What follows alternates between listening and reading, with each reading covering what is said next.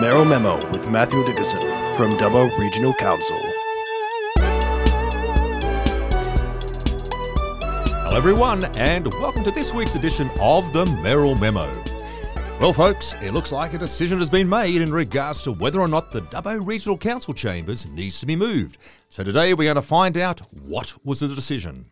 We'll also look into what Council is trying to do to help resolve the problems surrounding short term worker accommodation in our region.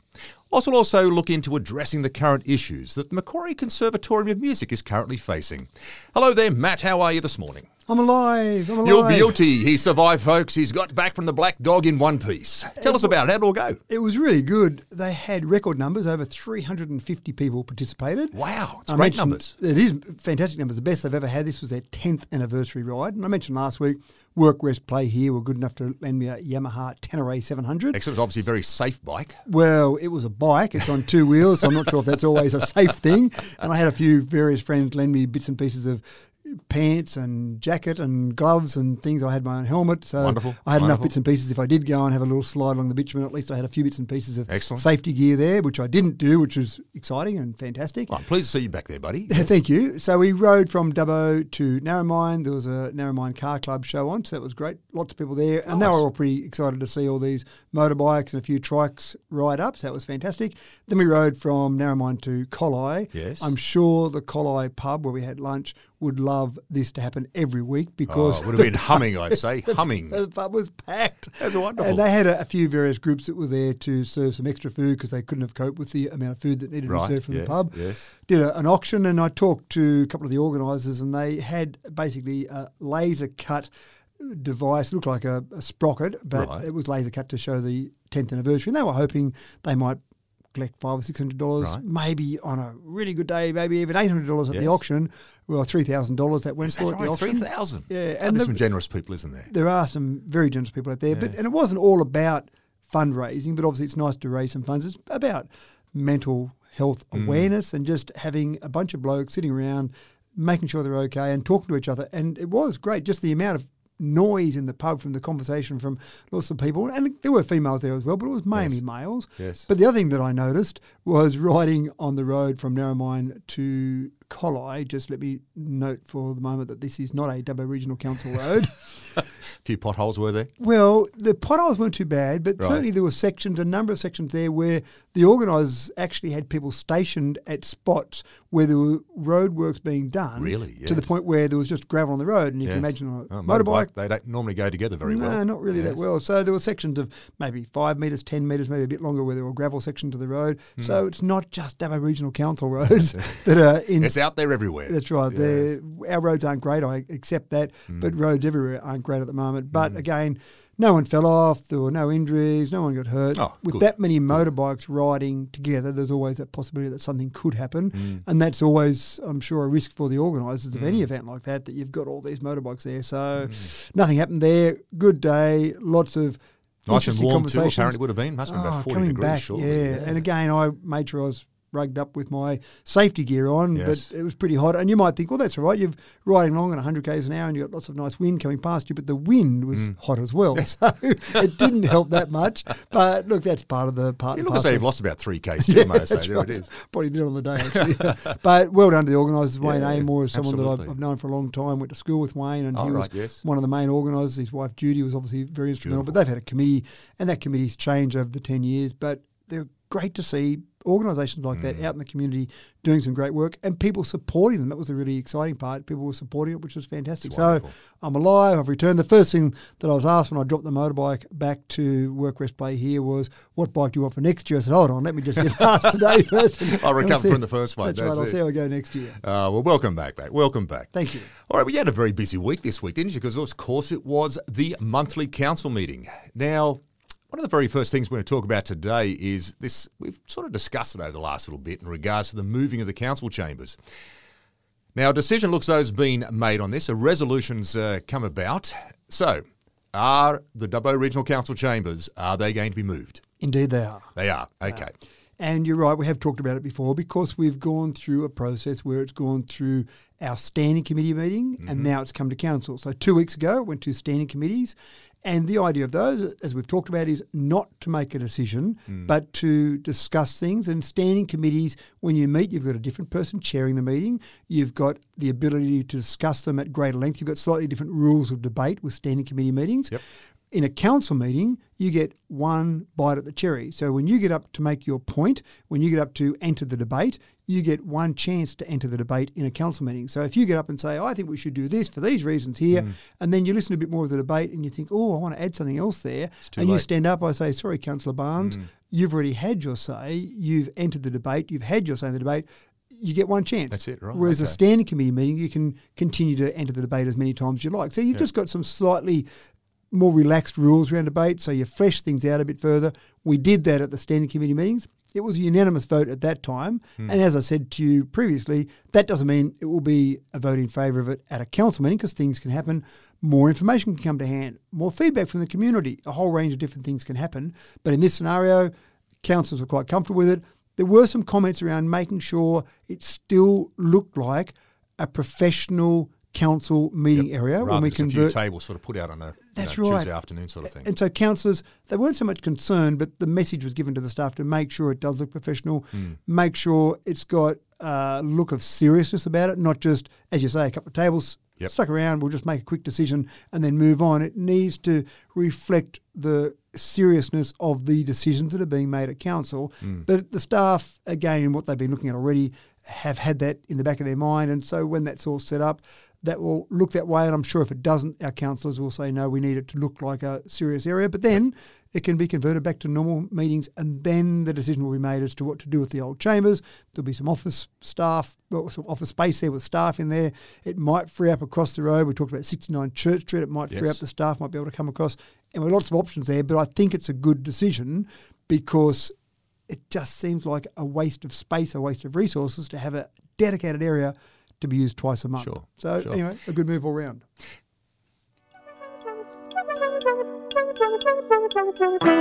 Now, in regards to the uh, the council meeting, uh, it looks as though there's been a decision has been made in regards to the drinking water management system. Um, now, there's obviously an annual report that comes out every year in regards to uh, what happens in regards to our our water in town and how it's all going and our, our management system of our water. Has, has this always gone through through council, or is this a, a resolution now that's showing that these decisions on how our water system is running here is that now starting to go through council? Like, what's actually happening? What's the changes that's been taking place now in regards to this resolution? It's a little bit sad that we've had to do this, but it's because of the lack of fluoride and the fact that the community didn't know about the lack of fluoride. Yes. There is a report that's one of the. We've got lots of things we've got to do the legislator that council has to do. One of the things we have to do is we have to re- provide an annual report to Public Health, Western New South Wales Local Health District, to give a report on our water treatment processes throughout the year. Hmm. It's a fairly extensive report. I've read some of the previous reports. I can't remember, maybe 40, 50 pages long. That sort of detail level of report. Now, the problem is that those previous reports that we had sent through in terms of council had sent through to the government indicated there was no fluoride in the water. The executive summary said there was no fluoride in the water. Hmm. The director responsible at council at the time would have had to have seen that report. It Yep. would have gone from the staff at the water treatment plant through the director and obviously then off to the government, probably through the CEO as well. Hmm. I can't imagine that a report that was legislated, that was mandated, that was a serious report, would not have been glanced at at the very least by the CEO of the day. And I would hope to think at least the mayor knew, maybe councillors knew, but maybe councillors didn't know. But I've got no evidence to show exactly where it went and who knew about it, hmm. apart from the fact that obviously the director would have had to have known about it. Hmm. As a result of that, we've talked about it before, three and a half years before the community knew no fluoride was in the water. I didn't know there was no hmm. fluoride in the water once we found out. We engaged Public Works to fix the problem and told the community about it. So we've said now as a council resolution, and council resolutions aren't to be treated lightly. They're nothing to be trifled with. Hmm. A council resolution is something that the actual staff need to follow.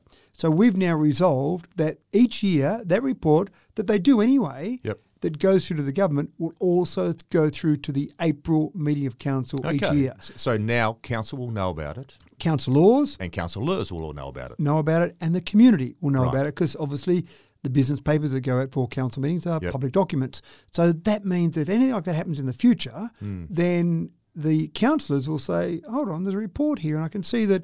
And forget about fluoride, whatever might be happening with our drinking water. Yeah. I can see some issues here with our drinking water. What's the go with that? They can ask the staff the relevant questions. How do we fix that? And the public can also read that and say, I just read a report and it said this and this and this about our drinking water. Hmm. What are you doing about it? What's happening with it? A whole range of things there. So again, it's all about that openness, that transparency, the accountability, Yeah.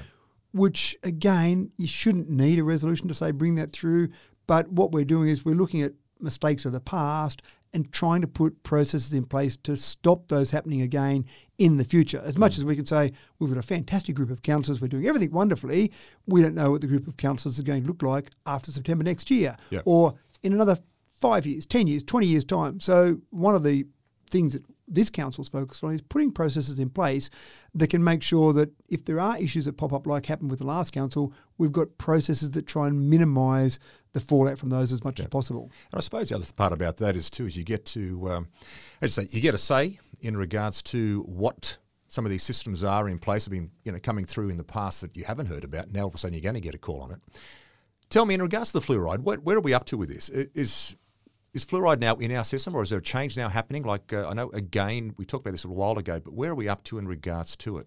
So the tenders closed to update the system to put fluoride back in the water. Yep. They closed at the end of February. Okay. Normally, with tenders, we would have had our staff assess it and be back through a council meeting and have a decision. With this one, because it is to do with our drinking water, there Yeah. are a couple of processes we've got to go through in addition to our staff looking at it. We actually did engage New South Wales Public Works to help with that system because it's a fairly complicated tender process. Yep. So they've been involved in the assessment. And then we've also got another government department we've got to go through to run those tenders past Right, okay. before it finally comes back through to council, whether it be a standing committee meeting or a council meeting, to actually say, yes, this is the company that's won that tender. Yeah. Once that's done, then we can say, okay, now you've won the tender. Please go on. There's a lot of checks and back in our balances along the way, isn't there? I suppose. Yeah. Exactly right. And we talked about it before that even the fluoride dosing system, we're changing that system. Uh, on advice from New South Wales Public Works, there is a better storage and dosing system available now than the one we had, so we're Mm. Yes. changing that as well. We have said from the time that we found out about this, our target date was 30 June this year. Yep. We're now at the end of or- March. Well, once a successful tenderer has been nominated and, and they know that they've won the tender, then that'll be the time to get that information through. But we've only got three months left. And there's a fair bit of building involved to get this sorted out. Is There's a as bit well? of work involved in that. So I'm still hopeful that 30 June can be met, but we really won't know for sure until that successful tender. And then we say, please give us your timeline, Mm. Yeah. and then we'll communicate that. But I'm Okay. hopeful, but maybe. Maybe not 100% hopeful that we'll get there by the end of June. Mm. No worries. But we'll communicate that with the community either way. Excellent.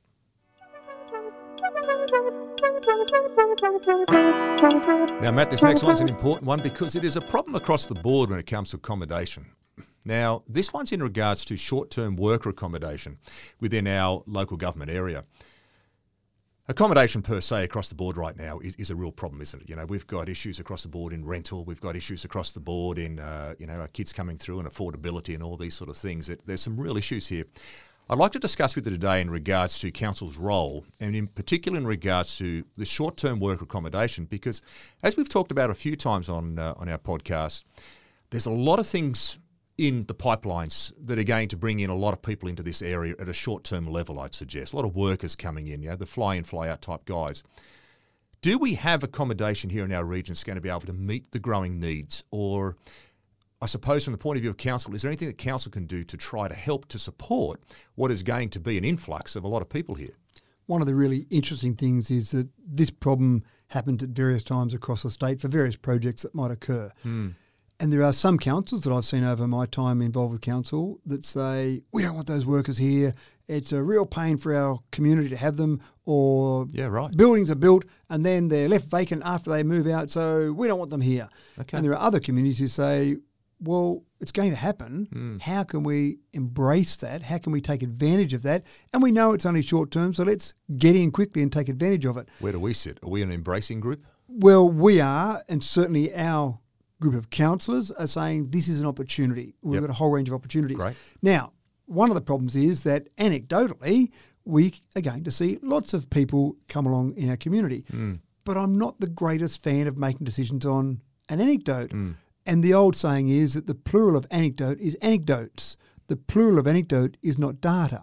So mm. you can have as many anecdotes as you like. It doesn't actually mean you've got data. What we did as a council then is we went out to a consultancy firm and said, we want you to give us some data, some information as best as you possibly can. Again, none of this is an exact science because there are so many variables, but as best you possibly can, analyze what we will see in our community. Who actually did the consulting for the for the short term accommodation? So our staff engaged a company called Delos Delta. Okay. I'm not familiar with them. No, our staff obviously no. went through and Obviously, analysed a very professional organisation, no doubt. Yeah, that's right. And they analysed the various organisations out there that could do this type of work and engage them. We went out to a, a consulting firm and said, give us the information to tell us exactly what you think will happen in terms of that accommodation, those accommodation requirements. Yep. And it came back quite interesting. And, and we'll go back one step from that. They consulted with a number of groups. So they consulted with Inland Rail, Energy Co, New South Wales Health, Charles Sturt University, the Real Estate Institute of New South Wales, Australian Strategic Materials, Regional New South Wales, which is a government Wow. department, Yeah, yep. uh, Chamber of Commerce, Development Industry. So Some great groups there that that's have a right. big influence. huge yeah. range of stakeholders there. Yeah. And what they found was that we've been using a number anecdotally that said maybe around 5,000 workers will be required in the short term. Okay. The data they came back with was actually more than that, and they actually started to break it down. So, Inland Rail, they think there'll be about 250 short term workers required for Inland Rail. Inland Rail doesn't actually go through Dubbo Regional Council LGA. Right. Narromine is as close as it gets, but Narromine won't be able to handle the influx of workers for Inland Rail, so some of them will end up staying in our LGA. Yep. You've got the Regional Rail Maintenance Facility, about 120 workers for that. The Central West and Orana Regional, uh, sorry, the Central West and Orana Region Renewable Energy Zone, Yep. 3,900 Wow. workers for that Yeah, one. That's massive. The Australian Strategic Materials Project out at Toongi. Now, that hasn't gotten off the ground yet, but assuming it does, about a 1,000 for that.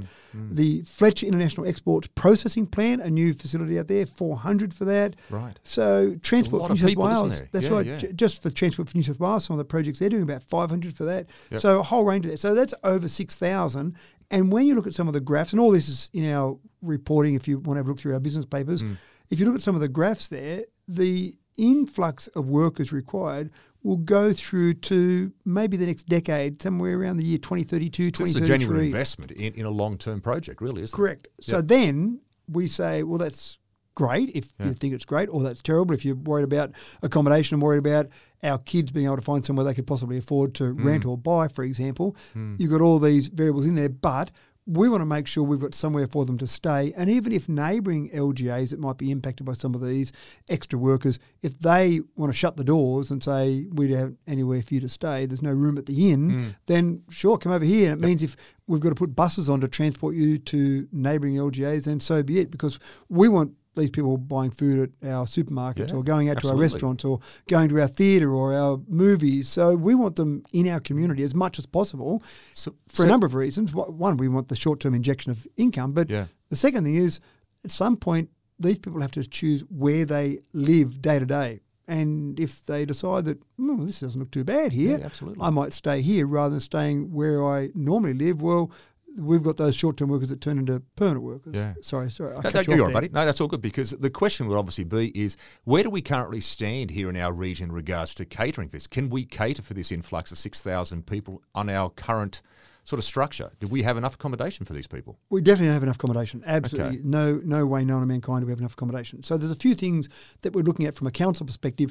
What can we do? Now Yeah. we can do things with some of our zoning. And so one of the ideas, and again, this report, which is worthwhile having a read through for anyone Hmm. that's interested out there, but we can do some things with zoning. So one of the things we might have zoning that might accommodate low density residential accommodation.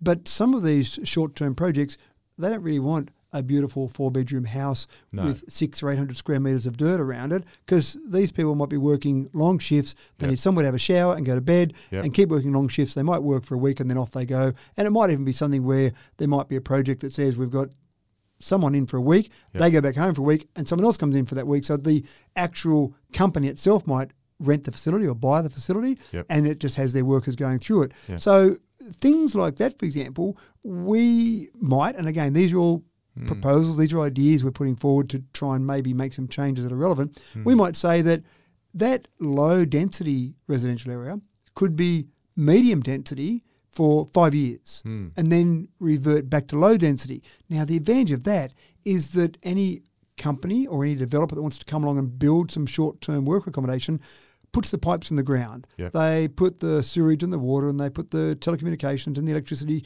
all the infrastructure that's needed in the ground. They put that in there for what the long term outcome for that area will be. Yep. And then in the short term, they build more housing than that area is designed for. And then at the end of that, that housing might be removed. And the normal housing that was always designed for is put in, but oh, we've already got all the underground infrastructure. Yep. So that then suddenly becomes a cheaper way to get some housing in some various areas. So Mm. that developer, or it might be council, or it might be someone that's set up specifically for that accommodation, says, well, we've paid for all of that infrastructure in the ground. Yep. Those blocks of land that might have been $300,000, we're now happy to sell those blocks of land for $100,000. Again, don't hold me to these numbers. These Mm, Yep, are yep. The, the numbers that are hypothetical numbers, but you get the idea that you can use that land in different ways. So you might put, and I use the word donga, but Mm. The modern the, the, equivalent. the typical donga sort of style accommodation, you're going for the mining type setups where they almost like have a, a campsite set up within all the dongas around the place. The infrastructure could still be placed, you say, for probably lower density housing down the track, but Yeah. in, a, in, in a I wouldn't say like caravan park, but you know what I'm talking about. Those typical donga park, big operations, Yeah. quite often with uh, you know set facilities there to allow people flying and fly out. Is this the type of stuff we're thinking about potentially trying to uh, get set up here in town? and I say the word donga, but the modern donga is a bit better than the old Yeah, I know shipping you're about. container. That's right, But yeah. it's that concept, if you like, where you do have small accommodation that might Yes. suit one or two people to live in that accommodation and then again move that accommodation out. So campsites, some councils hate the idea of a campsite.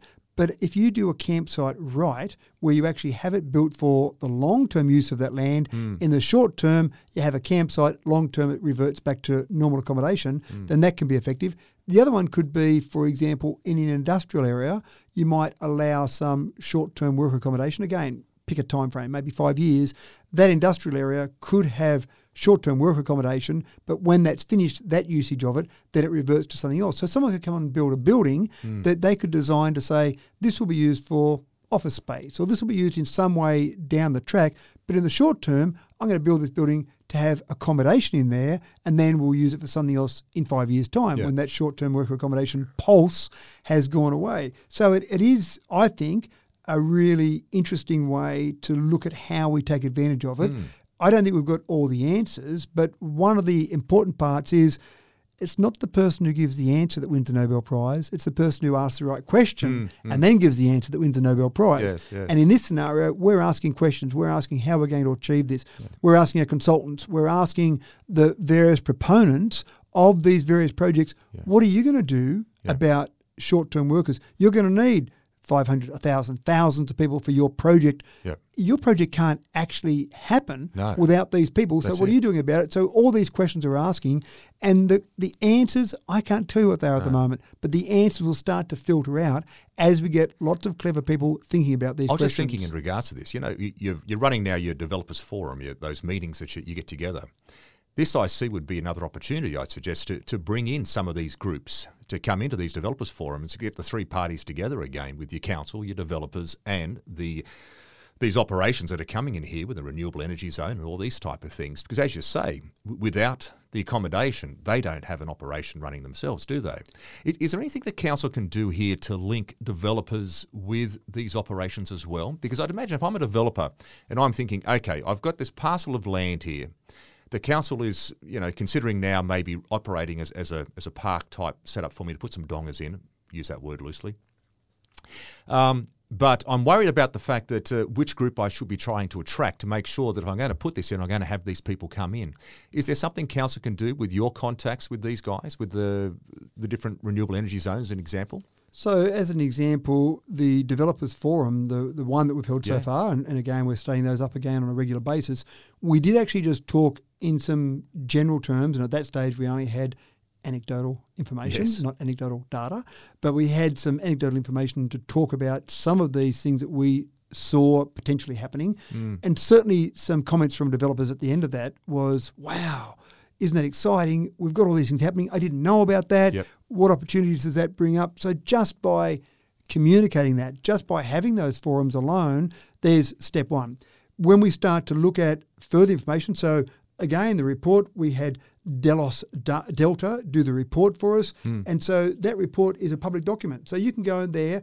We've paid for that particular report. It's sitting there on all our information there in the business papers. So you can go and read that report and go through and see all the analysis, all the information, all the graphs in there that illustrate this. So again, by doing that, we aren't going to go out and tell developers what to do, hmm. but we're providing the information. And one of the important things for council is we can't be everything to everyone. And we do do a little bit of land development, but we're not going to be the only land developer. We're not going to be the only one engaged in this whole process. But what we can do is we can provide the information to allow other people to make decisions based on that information. Now, again, we've got warnings in there to say don't go and base all your information and your decisions on, Yep. on what we've provided here. Do some of your own research. Yep. We don't want someone building something based on this and then suing us because it didn't work out the way Sure, that they sure. hoped it would work out. But it gives them an indication. It gives them some direction. Yeah. It gives them some way of saying, There's a potential here. oh, absolutely right. And based on that potential, you go and do your own research, Hmm. you go and make your own decision. You say, well, that's a really good place to go and do some investment Hmm. or take advantage of that. Now, that short term work accommodation, from a developer's perspective, you may be able to charge more for that particular process, for that particular accommodation than you would for normal accommodation. So when then when you build it down the track for the long term use, mm. you might be able to charge less money for that, but still make more money overall as a developer mm. because you've almost had two separate uses of that same parcel of land. Sure. Again, I'm speculating here, but these are the sort of things that developers go through. And one thing that I find with developers, they're good at looking big picture. They're good at looking at long term. They understand investments they make today, they may not get a return on for a decade. But if they can see the potential of all of this and they've got the information to back it up, that's the really mm. critical thing here. Mm. They can make those good investment decisions with all that information. Mm. So it's pretty exciting. There are some people out there who I know will say to me after they listen to this, I don't want them. I don't want those extra people. I love Dubbo the way it is. Leave it alone. And this is probably going to impact Wellington more than Dubbo. So people in Wellington might like the way Wellington is at the moment and don't want all this investment in there. But the reality is it's going to happen. Yep. But we can take advantage of that. And that's where council sits at the moment is we want to try and take advantage of it. How can we take advantage of it? Absolutely.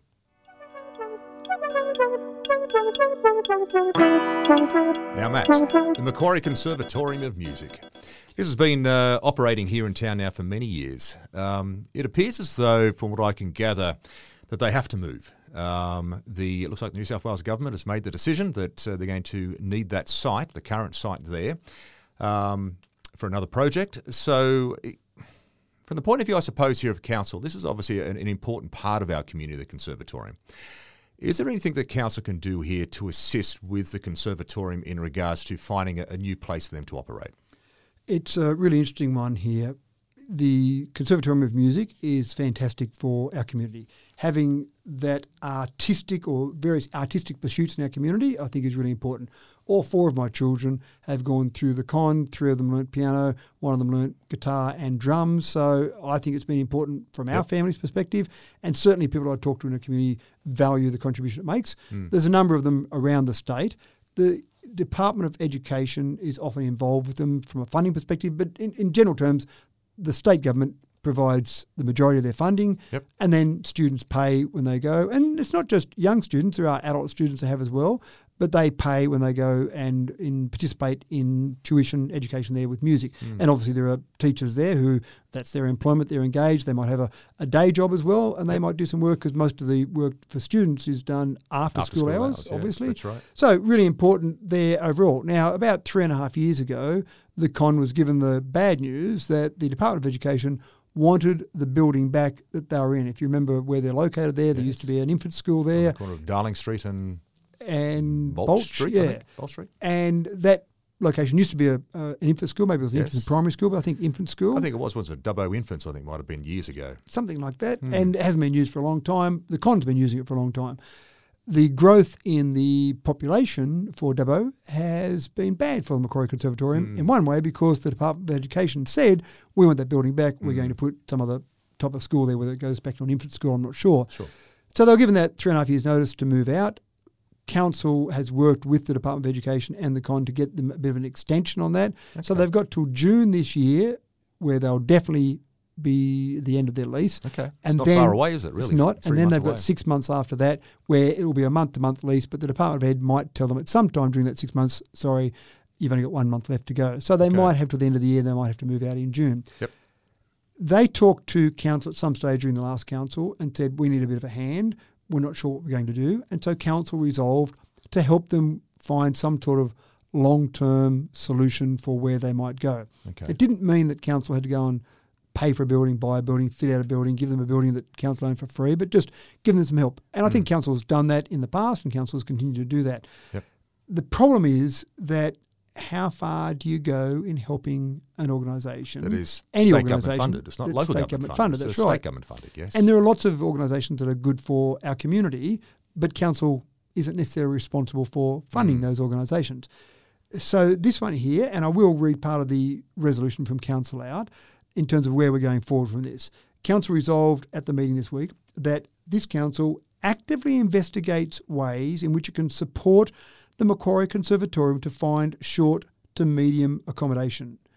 And then further to that, we've got a cultural precinct plan around the Western Plains Cultural Centre.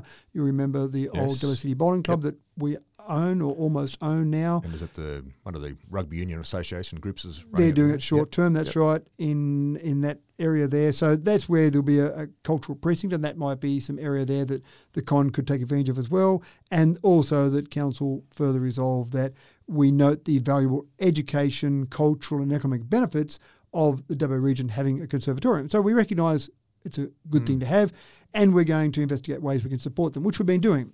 Mm. So the really tricky part about that is that we talked about 69 Church Street, for example our staff, once the chamber is freed up and once the chamber moves downstairs, which we've spoken about today previously, that frees up that area there. So there's a spot where maybe the con could go in there.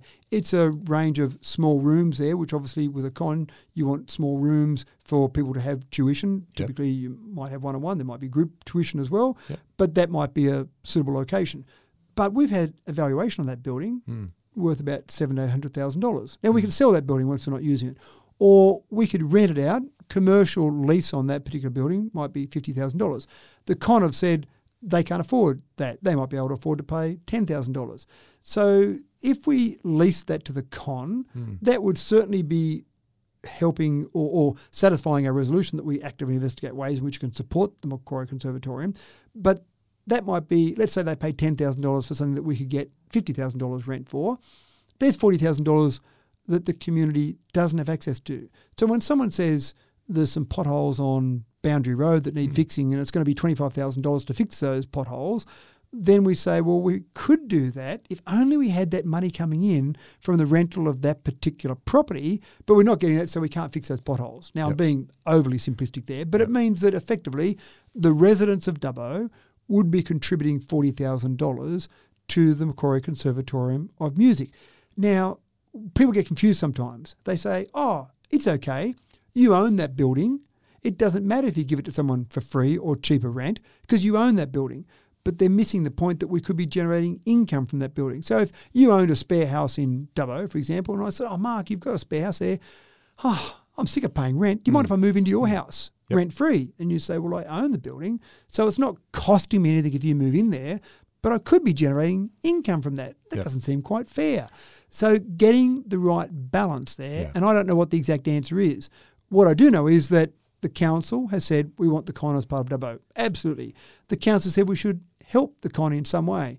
The council has not said we're going to help them to a certain dollar figure. Yep. The council has not said we should support it financially for $10,000, $20,000, $100,000 a year. What is the amount we should help them with?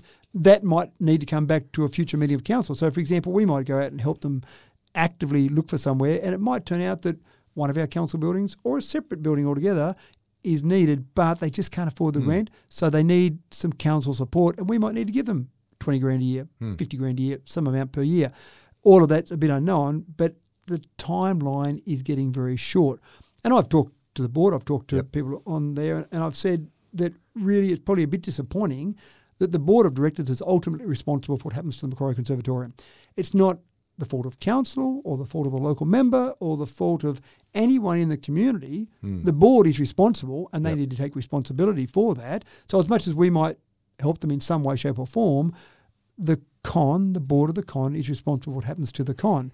And Yes. at one stage there, there was some discussion where they would have liked to move into our community arts centre. Well, we've got various organisations. We've got University of Third Age and Family History and Stedford and Orana Arts and a whole range of different organisations use those rooms. We could have moved the con into there and moved out those various organisations, but then where do they go? And aren't they part of our community as well? So uh, kicking out Which groups are you financially support, so to speak, in that well, sense. but like that. they, And- they all to pay. what extent? That's right. They all pay money at the moment. All those various groups pay various funds for those various rooms that might have. But but is one group more important than Mm. another group? Mm. Is one group because they're there? Do they have a preference because they're already there? So there's all those questions Mm. that come up. I think we've moved on from moving any people out of those rooms for any of those organisations that are in those rooms now that. Yep. are worried about it. I think councillors have made it quite clear that we don't think it's appropriate to move out other good community groups for a, for another community group, Macquarie Conservatorium, to move in. And look, I suppose that there's a couple other questions I'd like to ask you in regards to it. The, the role of state government in this. Um, if this is a state government funded operation, the Macquarie Conservatorium, that, that receives funding through the state government, and they're, they're currently in a state government owned building, what's the role of state government with this? Like, why aren't they stepping up to help in regards to the financial situation to help them uh, to move into another building, knowing full well that there's going to have to be rent involved? And I suppose the other part is when it comes down to grants, um, has the conservatorium come to council in regards to looking for grants? A lot of grants are always given out in regards to community groups. Uh, has there been any formal submissions by the conservatorium for a grant to assist in regards to finding a new location? you'd have to. I'll go the second question first. You'd have to talk to the board Yep. about that because again, they would be the ones responsible for that. Maybe they found it harder given the fact that they don't have a home to Mm. go and get some grants because they might need a grant for fit out. They might say, "We've found a perfect building for us. We can afford the rent, but it's going to cost us half a million dollars to fit it out Yeah. to suit our needs." We don't have that. That might be where you get some Mm. grants from, but again, you might need to have a building first. But you can talk to various grant authorities about that process. The first question, one of the meetings we've had, certainly we had our local member in the meeting with council and with the conservatorium. The opinion from the local member seemed to be that funding is already provided by the state government to the con, not 100% funding, hmm. but funding is already provided. The con generates some of its own income separate to that as well, but the local member felt like the state government's already doing its job in providing some funding, so don't keep looking back to the state government for more funding for that. Now, hmm. that's there might be different views on that.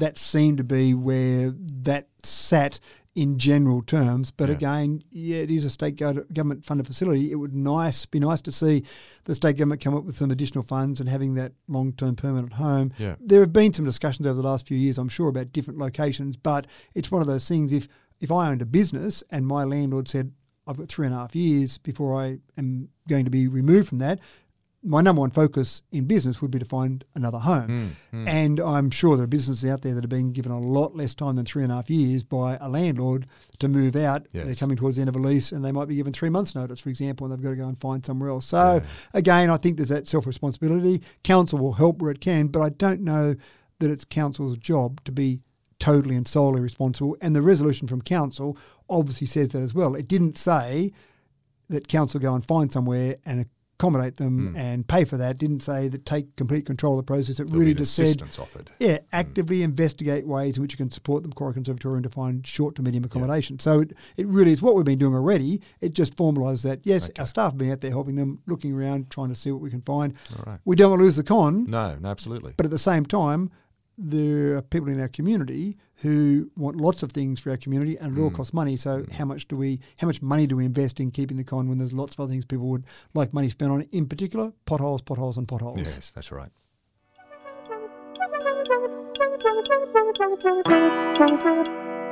Now it looks like uh, there's out at the old Dubbo Regional Airport there. Um, we talk about inflation and costs are going up and all these type of things. Um, it looks appears as though there's been a an increase here in regards to the charge uh, to leave Dubbo um, on our planes each week, a 5% rise there. Um, in regards to it, I think that the rise now, the passenger facility charge has risen to $18.32 to be specific.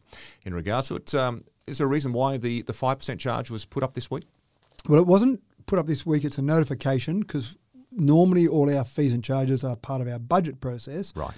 But we need to give additional notification to airlines because they have their pricing set further in advance. So typically when it comes to the budget process, we do set our airport fees before we get to the budget process. Yep. And again, it's a notification. Now we can still change it in the budget process, but it gives an indication to the airline. So when they're doing ticket prices going forward from the 1st of July, that's where they'll be expecting the price Okay, increase so to occur. next financial year, so to speak. Next financial year, that's Okay. right.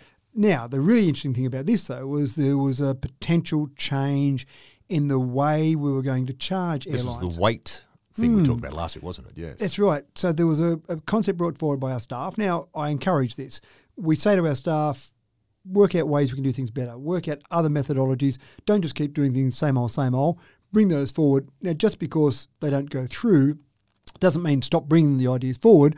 The idea might not have been explored far enough, or it might not have been uh, talked with the airlines, for example, in great enough depth, but bring those ideas forward. So the idea that was brought forward was a passenger fee is the way most airlines across the nation, across probably the world, Yes, yes. charge and generate money for an airport. Yep. When we see a plane land with 74 people on a Q400, that means council gets 74 lots of, at Passenger the moment, fees. $17.45 is the passenger fee that we charge in the current environment.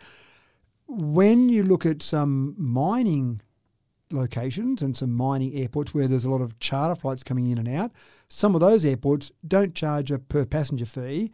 They just say, we'll charge you a maximum takeoff weight, MTOW, MTO. and then what, It- just divide that amongst the passengers, or is That's up to them. Okay. The airport The doesn't care. Right. They just say, we're going to charge you a certain number of dollars per tonne for that aircraft. And we do it with our smaller charter flights. If you've got a, a little single engine Cessna out there at the airport and you go and take off, we don't try and work out how many passengers are on Yep. that plane. We just charge So I a per suppose tonne rate. the the difference would be there is that the uh, the airlines would be determining the fee.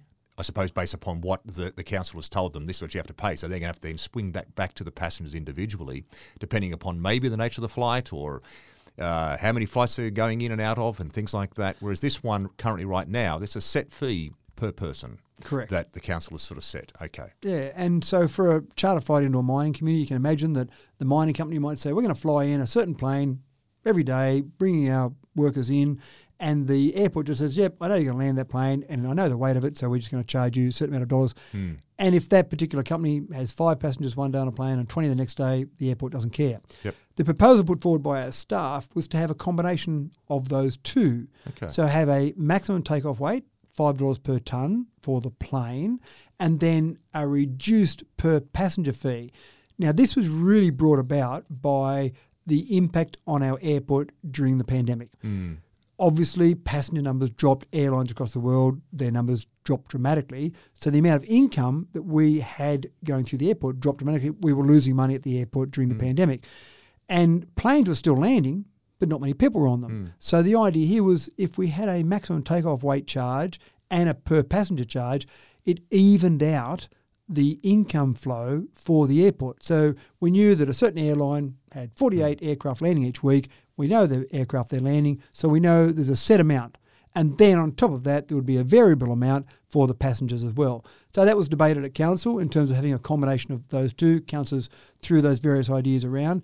In the end, they rejected the MTO charge Right. and said a per passenger fee is still a fair way to go. And again, it does seem to be the industry standard. Hmm. It means that there's more variability, but there's risk on the airline side when they fly aircraft in with how many passengers might be on there. They've still got fixed charges. They've still hmm. got their pilots to pay. They've still got the fuel on the aircraft to pay. They've got hosties to pay. So there are still fixed charges for that airline and then the variable charge in terms of how many passengers.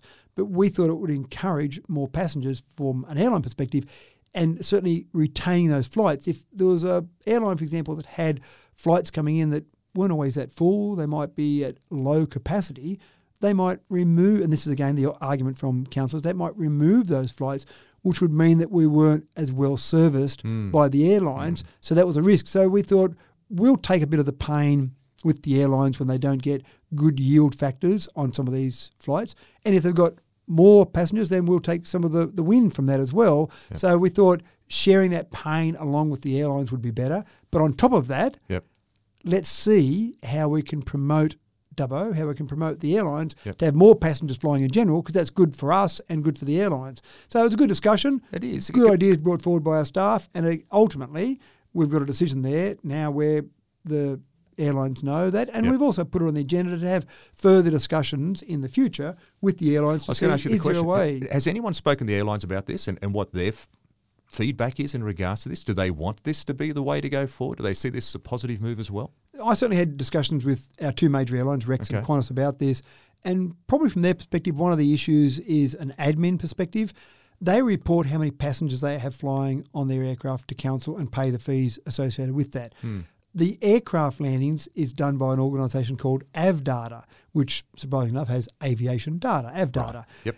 And from that particular information, that would then mean there would be two separate admin processes for both the airlines and for council in the way they were charged. So the airlines thought that might complicate things. And I suppose it came down to really exactly what are those numbers Hmm. from an airline perspective. If they could see it was going to be cheaper, depending on the combination of the MTO and Pretty the sure they would be coming from that perspective, I'd say. They'd yes. say we're happy Yeah. with that. If it's going to be dearer, they'd say we're not happy with that. But I think the complication process there, and again the fact that we'd be really standing out on our own compared to just about every other airport, not quite every other airport, but just about every other airport. So that created separate complication for them as well. So they certainly weren't in favour. We'll have further discussions with them in the future and always looking at ways to do things better. Let's not accept the way things are. Let's see if we can do things better. In this case, it didn't turn out that way, but we'll keep looking at different ways.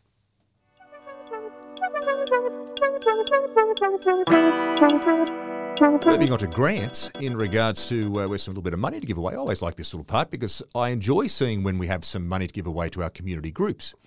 And this one I, I particularly like because this comes to the uh, Bodangora Wind Farm Community Benefit Fund. Um, this is uh, for now. There was ten applications there for uh, community groups that appears to be in Wellington and in the region of around Wellington there, where there's been eighty-five thousand dollars that has been made available here and it looks like 10 applications have been put forward, but it appears as though only $61,000 was, was given out out of the 85. Um, what's happened here? Would we, is there a reason why we're $24,000 short on giving away free money? It's terrible when we can't give away the money. how, how can we not give away money? What's happened there? What's that?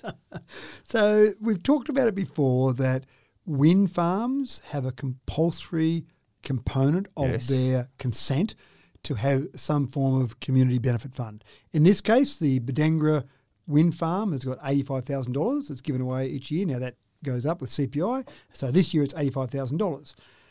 And we asked for applications, and Yes. we want them around the Wellington community. There were some problems with the this particular process in the past where they the council of the day started direct money through to some Dubbo organisations, which Right. wasn't really the idea of it. It wasn't illegal, but it was really meant to be in the area where the actual project was. So Sure. really, it makes sense to keep it around Wellington. That's the logical process. There's a committee that processes all these applications, and then it's sent to council Yep. for final resolution, just to give it that openness, that transparency, and make mm. sure there's accountability so you don't just get a committee with a few friends together mm. saying, oh, let's give mm. it to our buddy and that'll all be okay. So there yes. is that, that process.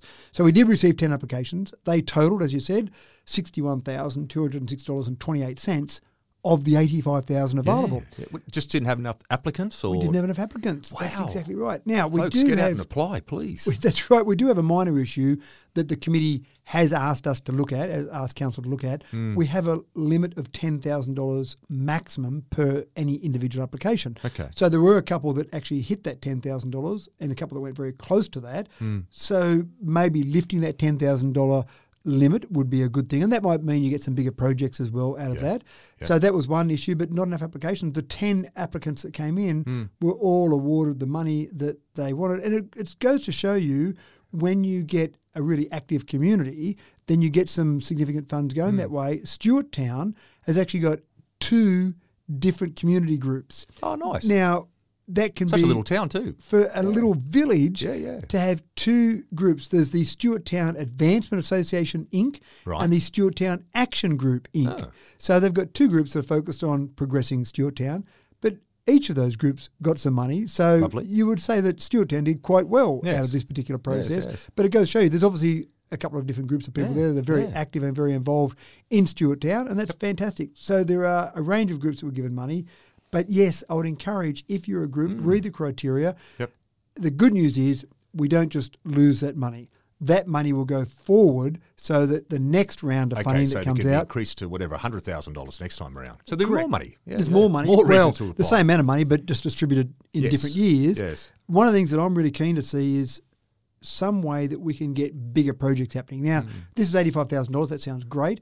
But as we see more of these projects happen in the Wellington area, now, unfortunately, you're probably unlikely to get money from solar farms, unlikely to get money Yes, from we've talked about batteries. this. This is a, this is a right. real bee in the bonnet sort of stuff. It Point of is. discussion, isn't it? Eh? but we will get money from the wind farms.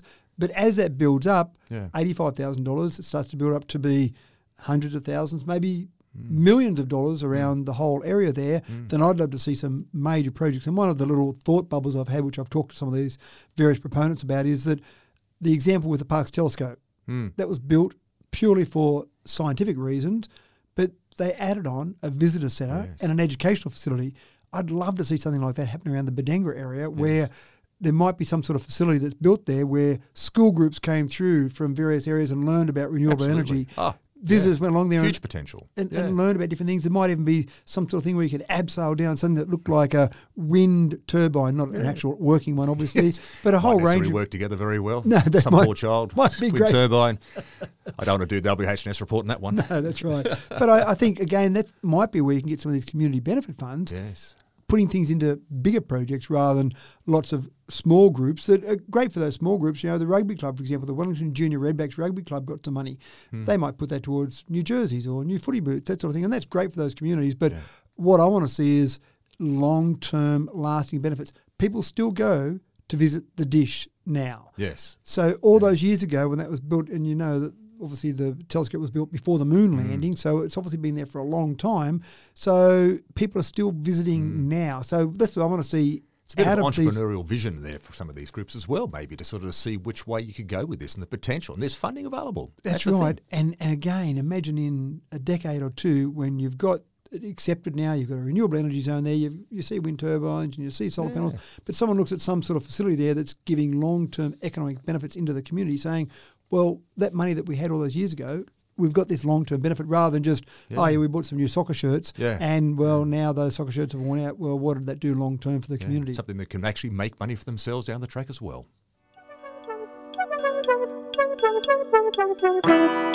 Now, notice here, Matt, uh, you met with representatives from the New South Wales Aboriginal Lands Council during the week. Now, this was um, obviously, there's a number of reasons I suggest you probably had a bit of a chat to these guys. Um, obviously, during the week, uh, our Prime Minister announced uh, a bit more detail about the, um, the upcoming constitutional vote uh, in regards to the potential yes vote uh, or no vote, depending which way you want to go.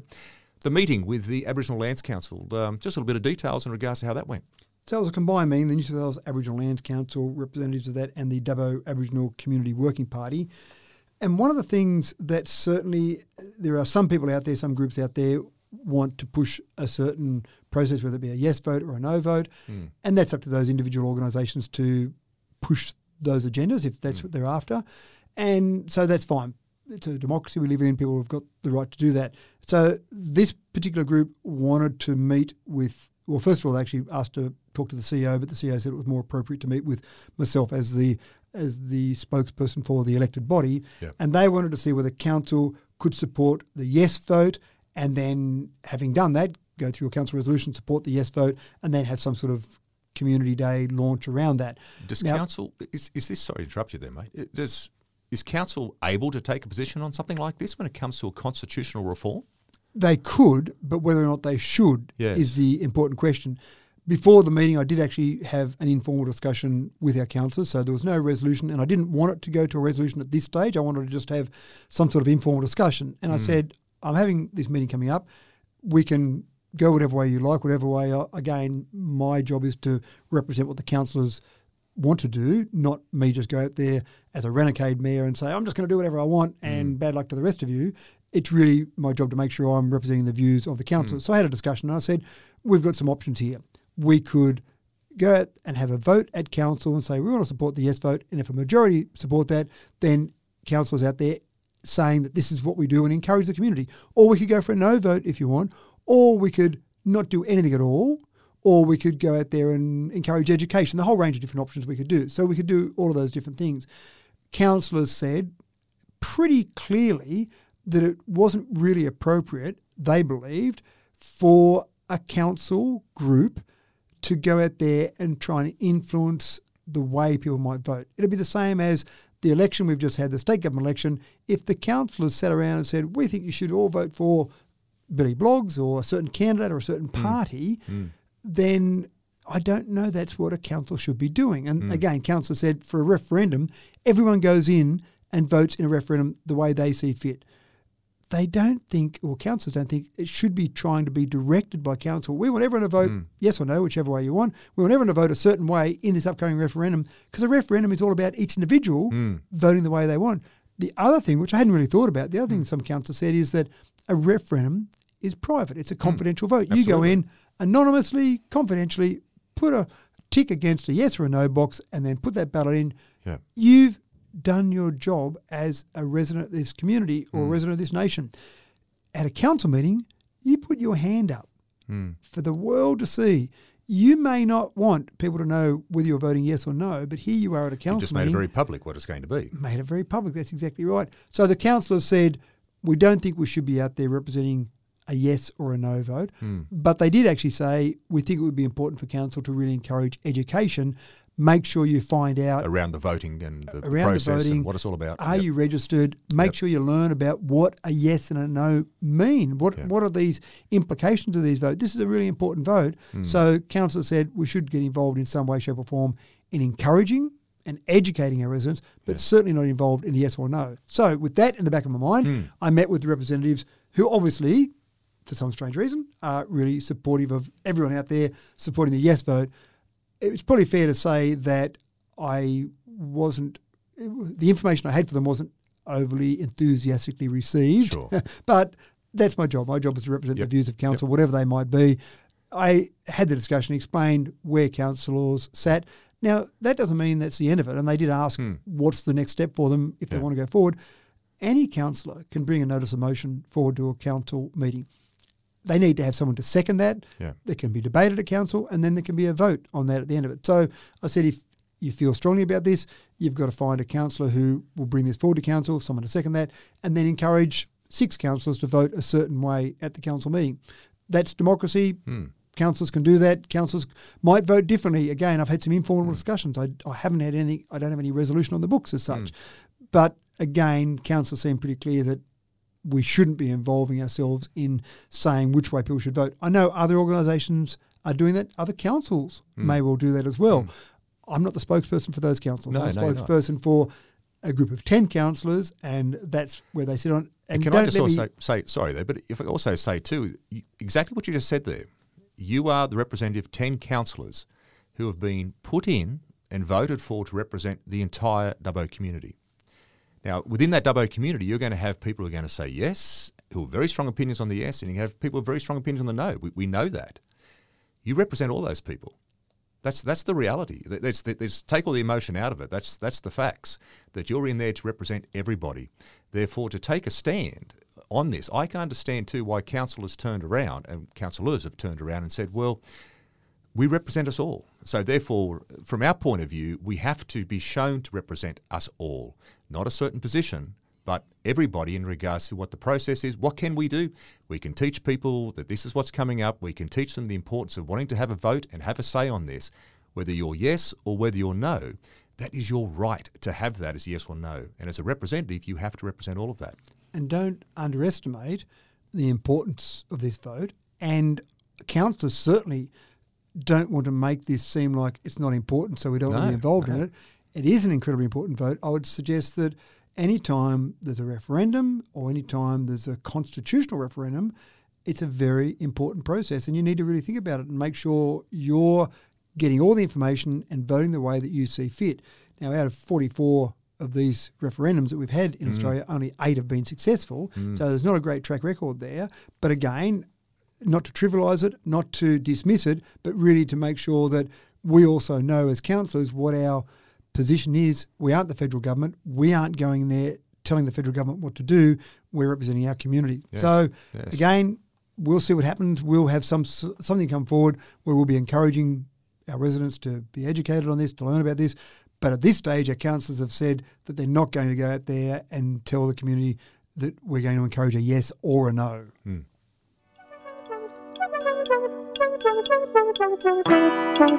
Oh, one of the enjoyable parts of the job, I'd suggest, is when you get out there, Matt, and you get to meet members of our community who are out there really striving and doing well in whatever area of uh, enterprise they're in.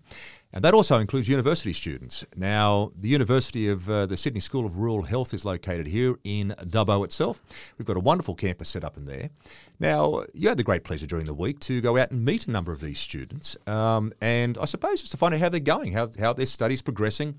Um, are they finding any benefit of obviously working out here in Dubbo, uh, and how are their results comparing maybe to against the, the kids who are studying there in Sydney? It's something that I used to do a lot in my previous time as mayor, really get involved with the School of Rural Health because at one stage they actually were undersubscribed. So when Sydney University, medical students studying in Sydney, were given the options in years three and four to go out to various rural locations. So Dubbo was one, Orange is another one, for example. Then they found the number of students, and they needed at that time they had 16 students year three, 16 Right. students year four. Yep. They were getting five people applying for Dubbo or seven people applying for Dubbo. Not many at all, was there? Not Yes. many. So I worked with the university here and I said, I think we're underselling Dubbo. I think people don't understand. Maybe we need to do something to encourage. So we started this process where they would bring a bus trip out. Now, basically, what they said to the students was, we're going to take a bus trip out. You're going to have a free weekend, have a good fun time for people that are interested in going to regional areas. So Right. it wasn't that hard to fill up a bus, maybe even two buses sometimes, yep. and get people out of regional areas. And so what I said was, University students, bus trip, parties together. Yeah, pretty sure you get pretty hit the good nail on the response. head. That's right.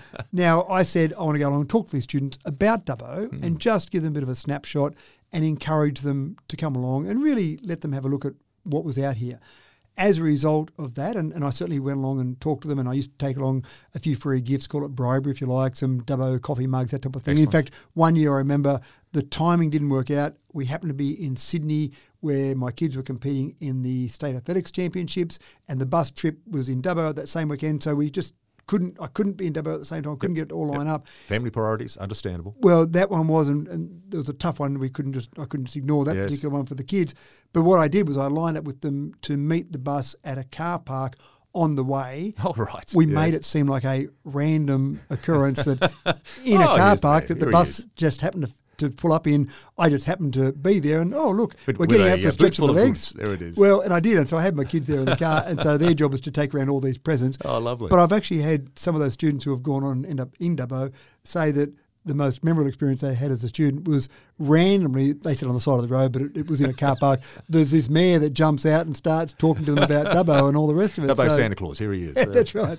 So that worked very well, and they got to the stage where they were oversubscribed. And I'm not taking full credit for that. I think the bus trip and I think what the staff at the University of Sydney did was fantastic. Yes. But but certainly all of that part of the picture. Yeah.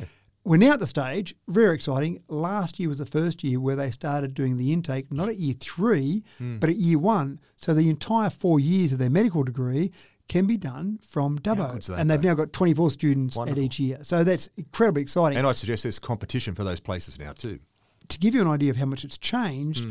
there was something like 300 applications Wow. for the 24 places Wow. in year one, and I'm sure that will Boy, it's come a long way from the old three or four we did get. That's, that that's right, Yeah. exactly right. And it's it's again very exciting to see all of that happening here in Dubbo. Hmm. So I don't need to go along and encourage people to come out anymore because that's all changed. But I did say this year, I said, as that happened, have people gone along, any from council gone along just to welcome them to Dubbo Hmm. the last few years? Said no, it hasn't been happening for a few years. Okay, let's start that again. So this was really a chance for me to welcome those new students and some of the ones that have been here for a couple of years just to say hello and, and come along. I did go along last year, do a, a bit of an informal welcome. They had a function at the Milestone Hotel, so I actually turned up at that function to say welcome, but it wasn't a formal process. This was much more formal. Yep, yep. And again, I do love to take the opportunity to, to make a bit of a joke to say, even when we used to try and encourage them to come along, I would say, well, here I am. It's great to see that you're potentially looking at Dubbo, in this case, coming Yes, to Dubbo. yes. And it's so important that I think, as the mayor of Dubbo, I need to come along and welcome you here. And look, I'm sure the mayor of Orange, for example, and the mayor of other these locations would come along and do the same. And I, and I knew they didn't. Yeah. I could see a few blank looks and, oh, what? Isn't it important enough for Orange for the mayor to come along and say hello and welcome you? And again, I could use the same humour this time Yes. around because I know I'm the only mayor from all these regional locations that comes Mm. along and really welcomed them there. So great activity, great event to go to. Lovely hearing from them. Of course, Med now at Sydney Uni is a postgrad degree, so Mm. these students are a bit older than your typical uni students. They've all got at least three years under their belt with their undergrad degree, and some a bit longer than that. So Wow, it's getting great, to the yeah. stage where these doctors are, are probably more experienced in life. How are they going out here? Are they able to compete against the Sydney University kids? Is, uh, is the standard as good? Well, that's one of the really exciting things. Is I know one year years ago they told me that year three students there that particular year, Hmm. three of the top ten students across the whole couple of hundred students for Sydney Uni were here in Dubbo. Wow. And I That's spoke to some of the students at that time, and they said there are some huge advantages. But I actually asked for some results this time in terms of how the students went. The first group of year one students coming through. Yep. So, for example, when you looked at students studying their anatomy and histology, they certainly outperformed the general cohort. So that was fantastic. And those disciplines in particular were taught by Dubbo Academic. So even though some of those students in Sydney hmm. were relying on some of the Dubbo teachers, the fact that the students had those teachers here, hmm. better access to those teachers, Yep. A smaller cohort, so better access there. So that obviously was something very exciting and, and obviously much better. You also found that when you looked at the clinical examinations, all the Dubbo students got through their clinical examinations.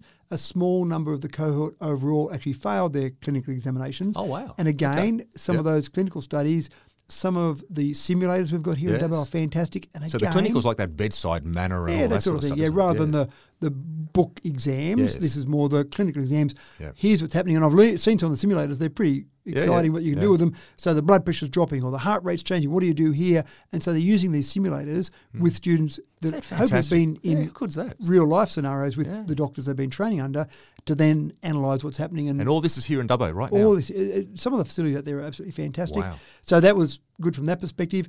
In terms of the satisfaction as well, they do satisfaction surveys. The average satisfaction level for students here in Dubbo is 4.3 out of 5. Hmm. Across the entire cohort of Sydney Uni medical students, it was 4 out of 5. So Oh, a little bit better on that front too. Yeah, that's right. So again, good results overall. Yeah. The students love it. They they become a very tight knit group very quickly. You can imagine twenty four students. You're sharing information. Mm. You're working together with each other in that small cohort across the couple of hundred that you might have across those. You Mm. you might not meet some of those people at all. Whereas this group, they absolutely know each other. The the year one students do live up there on campus. Yep. The other students, as they go through the years, end up living out in the community. a typical sort of university setup, the way that happens. That's yes. right. And I have talked to them in past years and they've done this. They've taken me up on the offer and I've made the same offer again. I want to see School of Rural Health, Sydney University students in teams in Dubbo at various sports, but with the name of that team linked directly to the university. Hmm. It's a great idea. So netball Yeah. teams, touch footy Yeah. teams, ultimate frisbee teams, whatever. And I've said, as council, we will pay for the shirts, for example, for these as long as they're called that particular university. Because I want people in Dubbo Yeah. to know that we've got that. I make the same offer to Charles Sturt University students. I want people to know that we've got these universities Yeah, here in Dubbo. I think it's great for people to know because a lot of people in in Dubbo don't know that No, we've got no. Charles Sturt that we University. are a university town. yeah, that we've Yeah. got these places here. So anyway, very exciting and good luck to them. They're going really well so Ah, far. that's wonderful to hear. Well, Matt, it's getting that time of the day. It's time for the limerick. So, Matt, what do you got for us this week, my friend? Uh, anything in particular that's uh, sort of really tickled your fancy this week? Sure. I thought I'd do it on the fact that we had a council meeting, and there were a few important things to talk about at the council meeting. We talked about our airport, we talked about the conservatorium, and somewhere Yes. for people to stay. So I thought I'd, and a limerick, I love the limerick concept because you haven't got much room to actually No, say no, what it's you it's, it's say. a very structured little piece of poetry. so here's what I came up with, trying to combine all that into one Oh, limerick. this could be very clever. A council assembled with zest to ponder what course was the best. Airport fees we'd review, music rooms to accrue, and accommodations for workers addressed. Oh, nicely done. Well, you've done very, very well there to manage to sort of bring all of those elements into the one shot. Well, folks, it's time to go. It's time to say goodbye, and it's time that the fact that this week leading up, have a wonderful week, enjoy yourself, get out there, as always say, and enjoy this wonderful community we live in. Until next week, everyone, take care.